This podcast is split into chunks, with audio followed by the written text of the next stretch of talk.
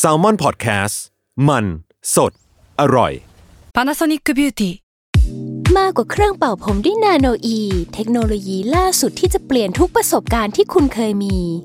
นาโนอีมอยส์เจอร์พลัสเพิ่มความชุ่มชื้นให้เส้นผมหลังใช้งานมากขึ้นถึง 18 เท่า พร้อมชะลอการเฟดของสีผมสำหรับคนชอบทำสีผม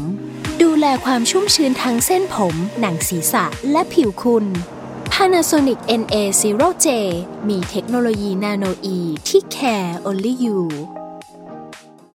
When you need mealtime inspiration, it's worth shopping Kroger, where you'll find over 30,000 mouthwatering choices that excite your inner foodie. And no matter what tasty choice you make, you'll enjoy our everyday low prices, plus extra ways to save, like digital coupons worth over $600 each week. You can also save up to $1 off per gallon at the pump with fuel points. More savings and more inspiring flavors make shopping Kroger worth it every time. Kroger, fresh for everyone. Fuel restrictions apply.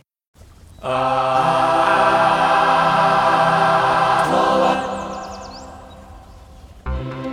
รับสวัสดีครับ ขอต้อนรับเข้าสู่รายการ Art t o w a r d ครับ เรื่องศิลปะน่าสนใจรถจนเราไม่อยากเก็บไว้คนเดียวครับ ผมพบกับผมครับ จุนครับคอนเทนต์ครีเอเตอร์จากสมอนพอดแคสต์ครับ ครับต้นกล้าครับ อาร์ตไดจากสมอลแลบครับเม้งแซลมอนเฮาส์ครับ ครับ ก็ EP นี้เป็น EP แรกที่เราอัดกันที่บ้านนะครับ ใช่ก็เป็นไงจะบ้างทุกคน เอ่อแค่เซตทุกอย่างแม่งก็ผ่านไปชั่วโมงหนึ่งแล้วมั้งฮะอืมพี่เม้งโอเคไหมผมปวดหลังครับ แต่ว่าก็ยังโอเค ดีครับ ไม่ไม่ตายก็ดีแล้วครับ ตอนนี้ โอเค ขอให้ทุกคนแข็งแรงดีนะครับไอ้ผมเราเรามาบอกกันอีกรอบแล้วกันว่ารายการเราเนี่ยเป็นรายการที่เล่าเรื่องเกี่ยวกับศิลปะ รอบตัวนะก็จะจะนำศิลปะในแต่ละแขนงที่พวกเราชอบที่เราสนใจเนี่ย มาเปิดเผยมานำเสนอให้ทุกคนฟังกัน โดยที่แบบว่าก็ตามใจพวกเราแหละว่าอยากจะเอาอะไรมาพูดอะไรเงี้ยสลับกันไป ตามละแต่ละสัปดาห์นะครับสำหรับสัปดาห์นี้ก็เป็นทีของทีเคผู้เป็นหนึ่งเดียวกับทุกสิ่งครับทีเคเอ่อก็ไม่ทุกอย่างหรอกนะ โอเคก่อนอื่นนะฮะ ก็สวัสดีทุกคนแล้วก็ผมอยากจะถามพวกคุณเลยว่า ปกติคุณเสพอาร์ตจากประเทศไหนเยอะที่สุดโหยากว่ะอืม แต่ถ้าเอารู้สึกว่า ถ้าตอนเด็กๆอาจจะเป็นญี่ปุ่นมากๆ เยอะมากเลย แต่ตอนพอโตมาแม่งก็จะแบบมีหลายแขนงมากขึ้น มีอเมริกา มียุโรปทั่วไป มีแบบเอเชียนู่นนี่นั่นเลย แล้วแต่ พี่เบงอือะมพูดยากจริงอะ ผมว่าแบบไม่แน่ใจ แต่แต่รู้สึกว่าถ้าช่วงแบบหลังๆอะแอบรู้สึกว่าจากฝั่งเอเชียจะเยอะกว่านะ เอออมแต่แต่ไม่สามารถบอกเป็นประเทศได้ขนาดนั้นมั้งครับอืมงั้นถ้าเกิดพูดถึงอาร์ตฝั่งฮ่องกงเนี่ยนึกถึงอะไรกันบ้างเฮียยากเลยผมไม่สัมไม่สันทัดเลยว่ะ หนังอะไรเงี้ยอะไรก็ได้ใช่หนังใช่อาจใช่จะเป็นอาจจะเป็นหนังไหมหนังหนังไหมอืม หรือว่าไอ้นี่ อ่า เป็นหนังก็ได้เป็นหนังเพลงเป็นหนังได้เปล่าเพราะว่าหนังหนังง่ายถ้ายกตัวอย่างก็คุณต้องเคยดูแหละมันจะมียุคหนึ่งที่หนังฮ่องกงมันรุ่งเรืองในไทยเว้ยอืมอืมอืมก็ถ้ายกตัวอย่างเลยแล้วกันนะจะได้ไม่เสียเวลาก็ ก็คงไม่พ้นพวกแบบยิปมันเฉินหลงบุสลีหรือแบบพวกซีรีส์แบบวิ่งฟัดฟัดฟัดอะไรต่างๆอานานะอืมใหญ่สู้ฟัด อ่า ฟัดสู้ฟัด ซึ่งจริงแม่งๆซีรีส์พวกนั้นอะชื่อชื่อแม่งไม่เหมือนไม่เหมือนกันเลยนะ แต่เราแม่งมาไปลให้ฟัดหมดเลย มันมีความพอเป็นเฉินหลงแล้วมันก็ใช้คำว่าฟัดไปเหมือนแบบอะไรวะ คุณคุณตัดสินชื่อเออหรือว่าแบบ Notting Hill อะไรเงี้ยคุณก็จะเป็นแบบใยบานฉ่ำอะไรเงี้ยเอาปะอืมผมว่ามันขึ้นกับคนแปลไทยแหละโอเค กลับมาดีกว่าอืมคืออย่างนี้เว้ยมันมียุคหนึ่งที่หนังฮ่องกงอะรุ่งเรืองมากๆใช่ไหมซึ่งเขาว่ารุ่งเรืองอะไม่ธรรมดานะก็คือรุ่งเรืองไปทางแบบเอเชียหรือว่าทั่วโลกก็ได้เว้ยยุคนั้นคือยุคประมาณ 80 90 ที่ทำให้เรารู้จักพวกแบบบูสลีหนังมาเฟียต่างๆ หรือว่าซีรีส์คนเล็กสู้ฟัดใดๆ ซึ่งสิ่งที่อยู่ในความทรงจำอันเลือนลางในยุคนั้นอะสำหรับผมนะ มันคือโปสเตอร์หนังเว้ย เพราะว่าด้วยความที่แบบมันดูเป็นการวาดมือเว้ย สังเกตปะในยุคนั้นอะอืมลายเส้นมันจะดูเป็นเอกลักษณ์ตามแต่คนวาดพอสมควร ที่จะส่งผลถึงสไตล์งานวาด หรือถ้าเกิดนึกง่าย ๆ ก็คือ การ์ตูนล้อในบ้านเราอะที่เราคุ้นเคยกันในอดีตอือะมมันมาจากการวาดโปสเตอร์หนังยุคแปดศูนย์เว้ยอ๋อเหรออืมอืมอืมเพราะว่ามันเป็นแบบมันจะมี iconic คนหนึ่งที่ทำไว้ แล้วมันก็กลายเป็นสไตล์ ซึ่งถ้าเกิดนึกถึงอะจะมีช่วงหนึ่งใช่ไหมที่แบบมันจะมีฟิลเตอร์แอปของจากจีนอะที่เปลี่ยนคนเป็นการ์ตูนจากจีนอะมันก็คือภาพล้อที่เราเรียกกัน ซึ่งภาพล้อมาจากโปสเตอร์หนังฮ่องกงโอเคอืมซึ่งในบรรดาโปสเตอร์หนังจำนวนมากนั่นนะมี artist คนหนึ่งเว้ย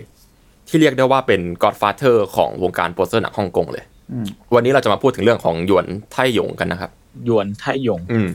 ซึ่งผมก็ไม่แม่นสำเนียงจีนเนาะเขาอาจจะเป็นหยวนไถหยง ไทหยงก็ได้ ซึ่งผมก็ไม่มั่นใจว่าในในคลิปเนี้ยผมจะพูดคำว่าไทหยงหรือไถหยงสลับกันหรือเปล่า ผมก็ขอโทษตอนนี้เลยแล้วกัน เป็นที่แน่นอนว่าหลายๆคนอะคงไม่รู้จักเขาแน่ๆเพราะว่า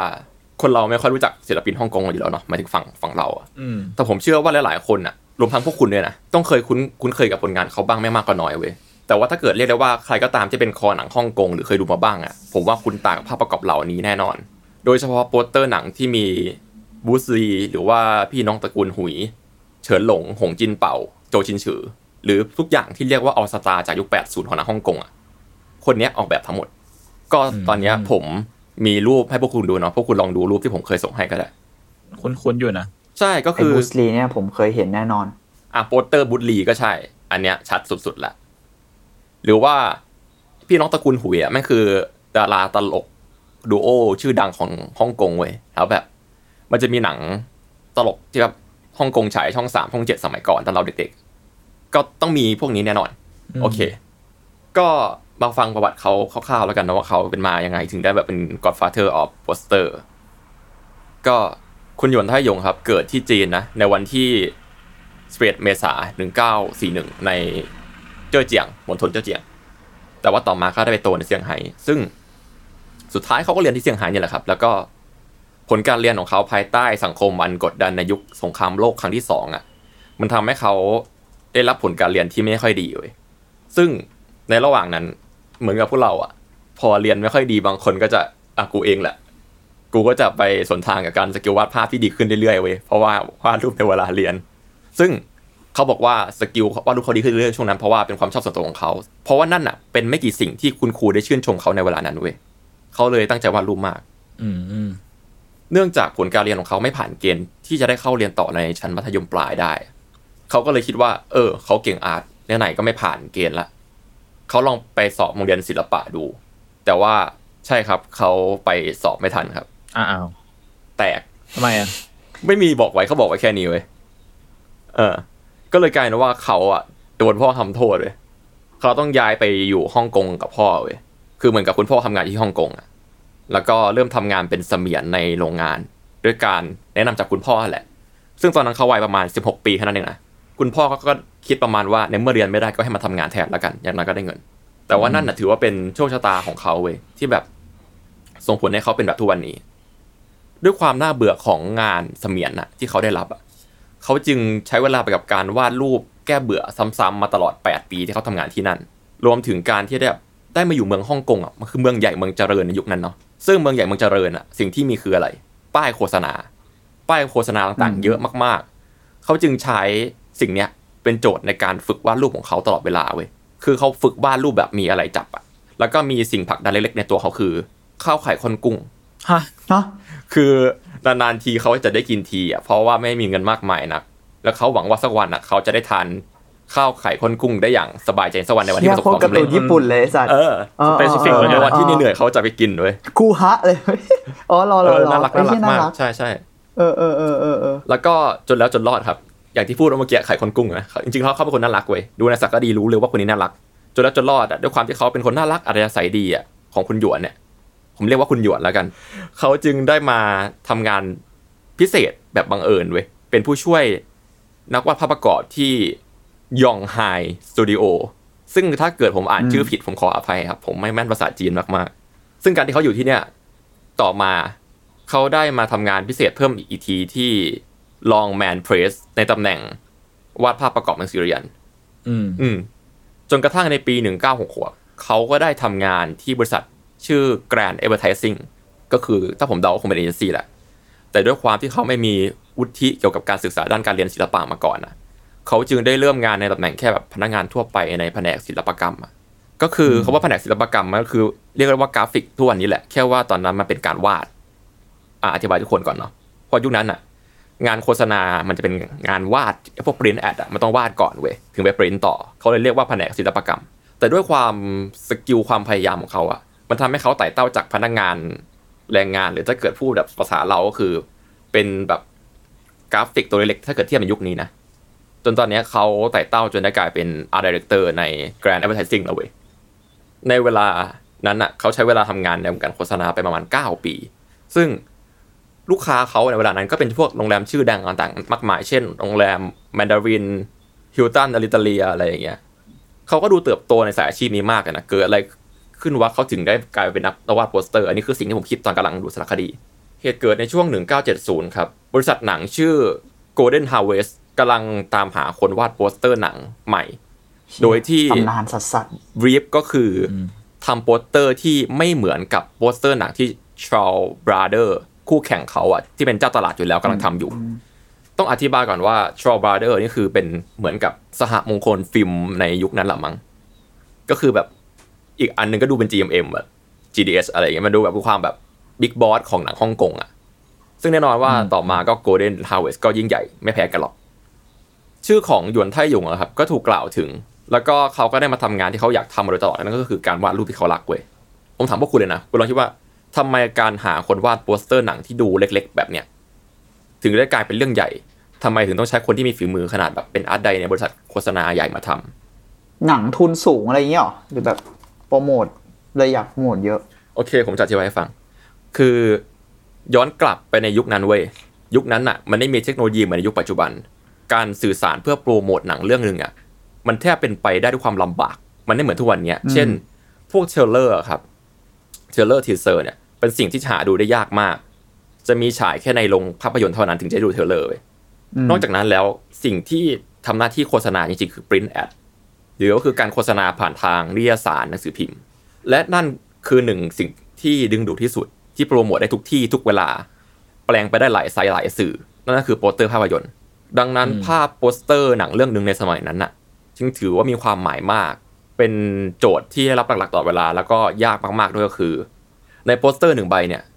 ต้องสร้างทั้งความน่าสนใจให้คนอยากดู พร้อมกับการเล่าเรื่องของหนังให้ครบครันด้วย เพราะว่าคนไม่สามารถดู trailer ได้ อ๋อ มันมีเลยมันมีความแบบว่าตัวละครเยอะมี object เยอะป่ะในนั้นในรูปเลยทำยังไงก็ได้ให้คนเข้าใจหนังเว้ยใช่เพราะว่าอืมด้วยความแบบมันไม่มี YouTube ให้ดู trailer อะคุณต้องไปเห็นโปสเตอร์ แล้วคุณแบบเดินมา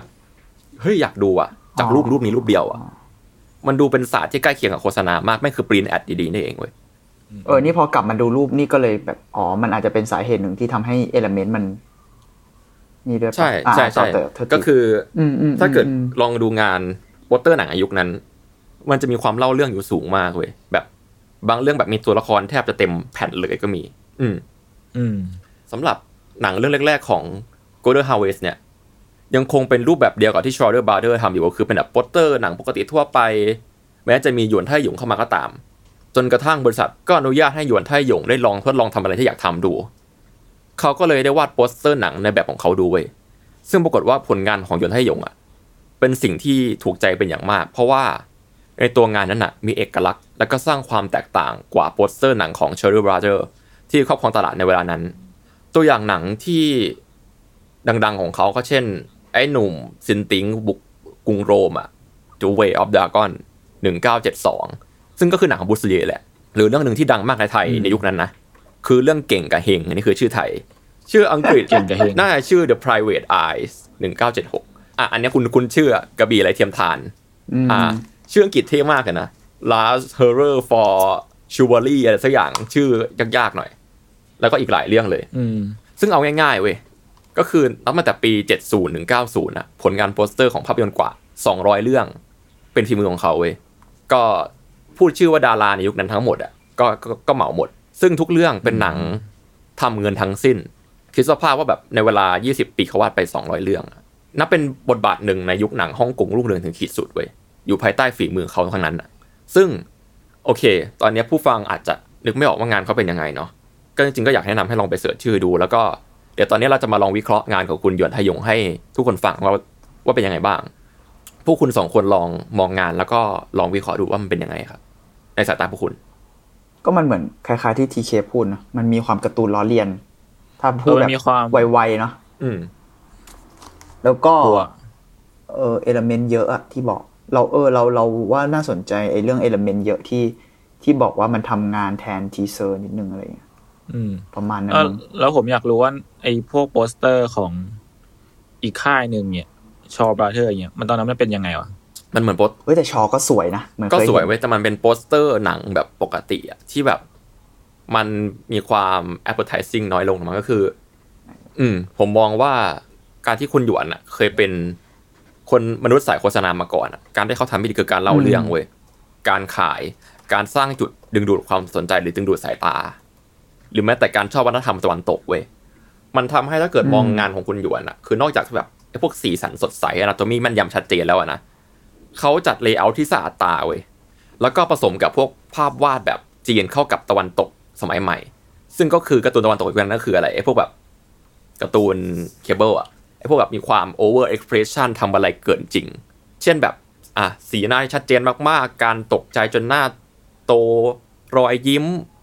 หรือว่าแบบการเลิกคิ้วที่คนทั่วไปทำไม่ได้ หรือว่าแบบการที่ตัวละครแบบไปเตะกรอบโปสเตอร์ให้แตกหรือว่าแบบตัวละครลอยมาต่อยไฮโปอะไรอย่างเงี้ย ซึ่งมันเป็น visual ที่ตอนนั้นน่ะ ค่ายอื่นยังไม่ทำกันด้วย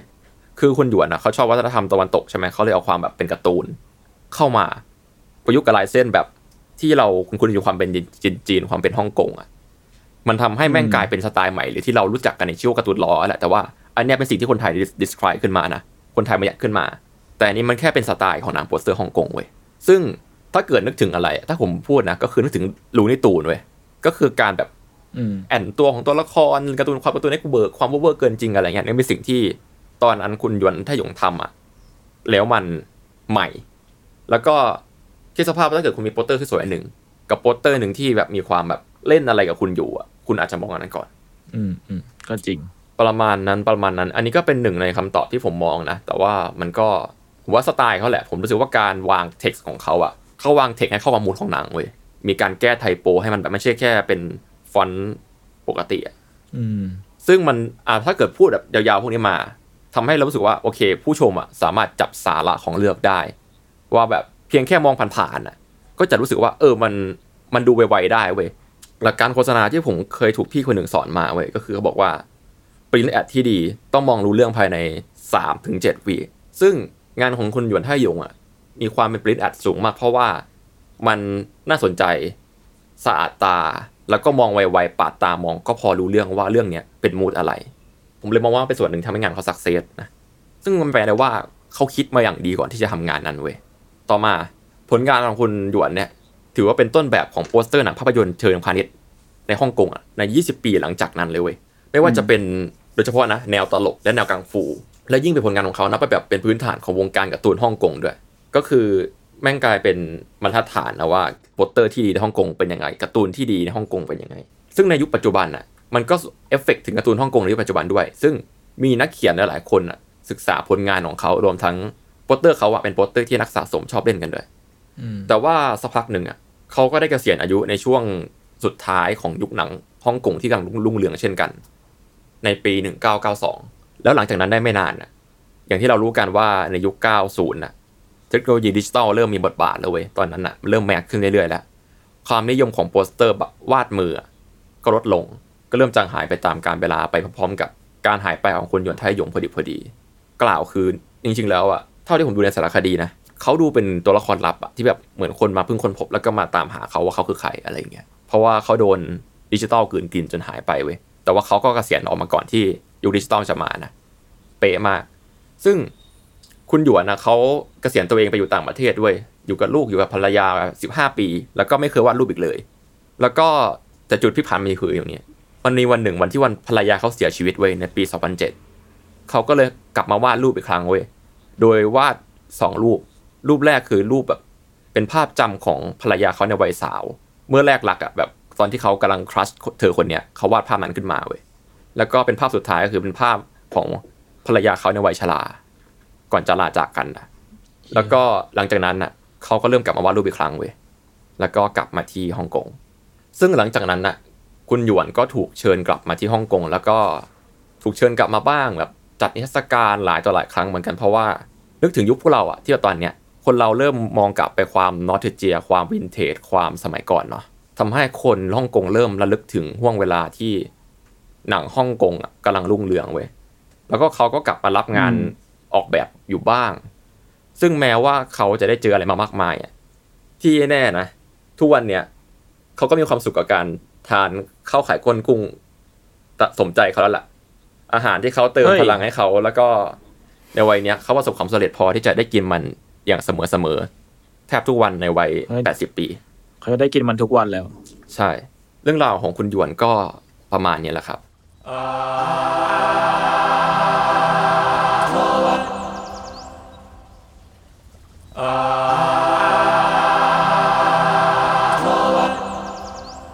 ผมมีเกร็ดคำขำมาเล่าให้ฟังเว้ยคือ คุณหยวนอะเรียกได้ว่าผ่านการวาดดาราฮ่องกงชั้นนำมาทั้งประเทศก็ว่าได้เนาะเขาถูกขนานนามว่าเป็นคนที่วาดบูสลีได้ดีที่สุดในโลกเว้ยคนหนึ่งดีไม่ดียังไงนะก็คือที่ฮ่องกงอะจะมีรูปปั้นทองสำริดที่เป็นพี่บูสอยู่อะที่มันเป็นที่ท่องเที่ยวเยอะๆอะ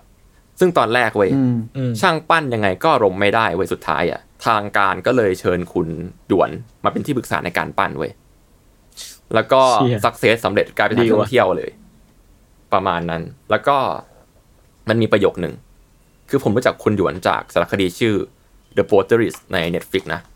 ซึ่งไม่รู้ว่าตอนนี้มันออกไปหรือยัง ถ้ายังไม่ออกก็ทุกคนลองไปดูกันได้นะ มันก็ได้หลายๆอย่างดี มันมีประโยคหนึ่งไว้ที่คุณลุงหยวนเนี่ยเขาพูดติดตลกกับคนที่มาสัมภาษณ์ว่า ทุกวันนี้แม้ว่าจะให้ปีกัสโซมาวาดโปสเตอร์ให้คุณ ก็ไม่มีใครสังเกต พวกคุณคิดยังไงกับประโยคเนี้ยอืมแซดนะจริงๆแล้วก็เศร้าๆอยู่นะ ผมรู้สึกว่าในความหมายของเขาคือมันรู้สึกว่า มันมันถูกมันมันเยอะขึ้นปะแบบมันหลายคะแนนขึ้น มันมีคนทำสิ่งแบบสิ่งนี้เยอะขึ้นจน บางทีมันค่ามันอาจจะน้อยลงหรือเปล่า ไม่รู้เหมือนกันอืมผมหมายความว่า ผมรู้สึกว่าเขาอะเป็นคนที่รู้จักความเร่งรีบความรัชของโลกใบเนี้ยดีคนหนึ่งเพราะเขาทำงานโฆษณาเนาะมาก่อน ผมคิดว่าพอยุคสมัยมันเปลี่ยนอะสื่อมันเยอะมากๆเว้ยเหมือนเรื่องที่แบบอืมผ่านในฟีดข่าวเราอะไม่กี่วันเราก็ลืมแล้ว มันก็จะอาจจะเป็นอารมณ์เดียวกับที่คุณหยวนพูดว่าแบบอาจจะไม่มีใครสังเกตก็ได้ เพราะว่ามันเยอะไปหมดเลย ยังไม่นับกับเรื่องที่แบบความปวดหัวความอะไรที่มากขึ้นในยุคทุกวันเนี้ยนะซึ่งคุณหยวนก็ไม่ได้พูดอธิบายประโยคนี้ว่าเขามีความเห็นว่ายังไงนะเขาแค่แบบยิงคำถามเนี่ยไปถามคนสัมภาษณ์เฉยๆอืมอืมซึ่งเป็นก็อันนี้เป็นประโยคแปลเปิดนะก็อยากให้ทุกคนลองคิดคิดดู ว่าเห็นด้วยไม่เห็นด้วยยังไง อืม แล้วก็สุดท้าย ใครอยากรู้เรื่องราวของเขาเพิ่มเติมนะฮะทั้งเรื่องราวของอุตสาหกรรมหนังฮ่องกงเพิ่มเติมด้วย รวมทั้งวงการศิลปะ และก็ของสะสมนิดนิดหน่อยๆเนี่ยก็ไปดูสารคดีชื่อ The Potterist ใน Netflix ได้นะ ผมก็รู้สึกว่า นี่คุณขายของแล้วเหรอคุณแล้วมึงขายคุณในฟิกบ่อยมาก คุณขายของมาหลาย EP นั่นน่ะแล้วสิเหมือนกันนะสปอนเซอร์ต้องเข้าเลยนะครับ ผมดูสารคดีอาร์ตในโอ้โห Netflix แทบทุกอันเลยฮะนี่เป็นแผนการใช่ใช่โอเคเป็นแผนเออการแต่ว่าเรื่องเนี้ยคือปกติอะผมดูสารคดีหลายอันมาเว้ยอันอื่นจะแบบ ไปตามหาคนนี้เราเรื่องมันมันเราเรื่องอะไรเงี้ยเรื่องเนี้ยแม่งดูอบอบอุ่นปนเศร้าๆอะแม่งแบบมีความหนังหว่องมากอะชีวิตเขาอะแล้วก็เรื่องราวในอุตสาหกรรมหนังฮ่องกงอะเออผมว่าการช่วงเวลาที่เขาได้วาดรูปภรรยานี่ดูเป็นหนังวองเหมือนกันนะอืมแซไม่ได้ดวาดรูปมาสิบห้าปีอืมแล้วก็กลับมาวาดรูปเพราะว่าภรรยาเสียชีวิตประมาณนั้นอืมพวกคุณมีอะไรเมาส์มอยไหมไม่รู้ว่ะ ไม่ได้เห็นด้วยกับเขาขนาดนั้นนะหมายถึงว่า อืมๆจริงๆผมว่าประโยคนั้นแหละมันเป็นประโยคที่มุมมองเขาแหละเขาแล้วก็เข้าใจเขา ผมว่าเขาอะจงใจยิงไปหาคนที่มาสัมภาษณ์เขาเว้ยว่าจะตอบว่าอะไร เพราะว่าอืมอืมตอนเขาพูดอะ ผมลืมบอกตอนเขาพูดอะเขาไม่ได้พูดแบบแววตาเศร้านะเขาหัวเราะเว้ยผมก็รู้สึกว่า คุณลุงคนนี้ก็มีความล้ำลึกอะไรบางอย่างเหมือนกัน อืม เพราะว่าการที่เขาได้กลับมาในแง่หนึ่งอะแปลว่างานเขายัง matter ใช่ใช่หมายถึงว่า การที่เขากลับมาขนาดนั้นอะไรเงี้ยแล้วในที่สุดตอนนี้แม่งเป็น loop ที่แบบคนก็กลับไป nostalgia หรือ พอยิ่งหลากหลายเนาะมันก็มีช่วงที่ดิจิตอลกินอะไรไปเยอะ แต่ตอนนี้มันอืมมันก็คแงมีเลยเวลาโหยหาแบบโหยหาแบบอืมสไตล์งานแบบนี้หรือเปล่าใช่ครับงานอนาล็อกมากๆเลย ซึ่งก็ดิจิตอลอยู่ดีในแง่หนึ่งบางทีแบบ เช่นกลายเป็นไฟล์ลงคอมหรืออะไรก็ตามแต่แต่แบบพื้นที่ในการทำงานโอสกูบางอย่างมันก็กลับมาในรูปแบบใหม่ปะมันมันคือการเกิดใหม่อะ เรารู้สึกใช่มัอนย่างนั้นผมว่ามันการเกิดใหม่กับการหวนรำลึกอะซึ่งมันสิ่งที่ดีนะคืออืมใช่ใช่ใช่ผมเคยคิดว่าเรื่องราวอย่างเงี้ยมันจะเกิดขึ้นในช่วงแบบดิจิตอลแล้วคนจะไม่กลับไปหามองกับสิ่งเก่าๆเว้ยแต่ว่าสุดท้ายคนก็กลับไปอะซึ่งพอคิดแล้วมันก็อบอุ่นดีเหมือนกันผมว่าดิจิการมาของดิจิตอลอะมันกลายว่ามันการทำให้คนไม่ลืมเขาในในอีกแง่หนึ่งนะอืมอืมถึงแม้ว่าเขาอืมก็จริงนะก็จริงอุตสาหกรรมหนังฮ่องกงจะเริ่มจางลงในยุคดิจิตอลก็ตามอะ แต่ว่าช่วงนี้ผมไม่ได้ตามหนังฮ่องกงยุคใหม่แล้วอะผมเลยไม่รู้ว่าเป็นยังไงบ้าง มีใครได้ดูบ้างปะเออไมไม่ค่อยได้ ไม่ค่อยได้ตามเหมือนกัน ไม่ได้ตามไงหรอวะอืมคือแบบในช่วงเด็กๆอะผมได้ดูบ้างเพราะว่าอะช่วงนั้นมันดังเนอะมันฉายช่องสามช่องเจ็ดบ่อย แบบคุณยายผมก็ชอบบางทีผมก็ดูด้วยอะไรเงี้ยอืมอืมจริง ๆ เราโตมากับหนังฮ่องกงกันนะเราว่าแบบยุคพวกเราอะใช่ใช่ในตอนในเราแง่ประถมเลย เรารู้สึกว่าแบบโคตรโคตรโตมากับหนังฮ่องกงเลยอะทั้งแบบอะไม่ต้องนับ หว่องตอนมหาลัยนะที่แบบคนเริ่มแบบ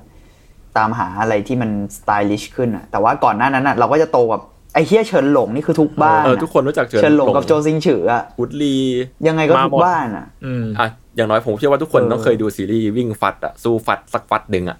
ต้องโดนสักฟัดแหละซึ่งซึ่งแม่งอาจจะจำไม่ได้ด้วยว่าแม่งคือคือเรื่องไหนฟัดไหนใช่ด้วยแม่งคือแม่งคือมีมีเฉินหลงวิ่งไล่อะไรใช่ผมจำได้แค่ว่าวิ่งหนีกับวิ่งไล่มีสองอเฉินย่างหลงวิ่งอะ อืมก็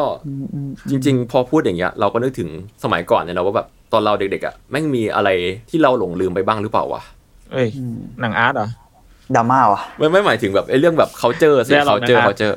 อ่าผมจะอ๋อดราม่าทำไมล่ะนั่นแหละไม่แน่ว่าเราอาจจะถ้าเรามองกลับไปอะเราอาจจะไปเจออะไรบางอย่างที่เรารู้สึกว่าเราลืมแล้วพอรู้ว่ารู้ว่ามันมีอะเราอาจจะได้อะไรกลับมาพัฒนาตอนเราตอนนี้ก็ได้เว้ยโอเคครับ ก็อาร์ทเวิร์ด episode นี้ก็ประมาณนี้นะครับผมก็เราติดตามกันว่า สัปดาห์ต่อไปเนี่ย week ต่อไปจะเป็นใครมาเล่าเรื่องนะครับ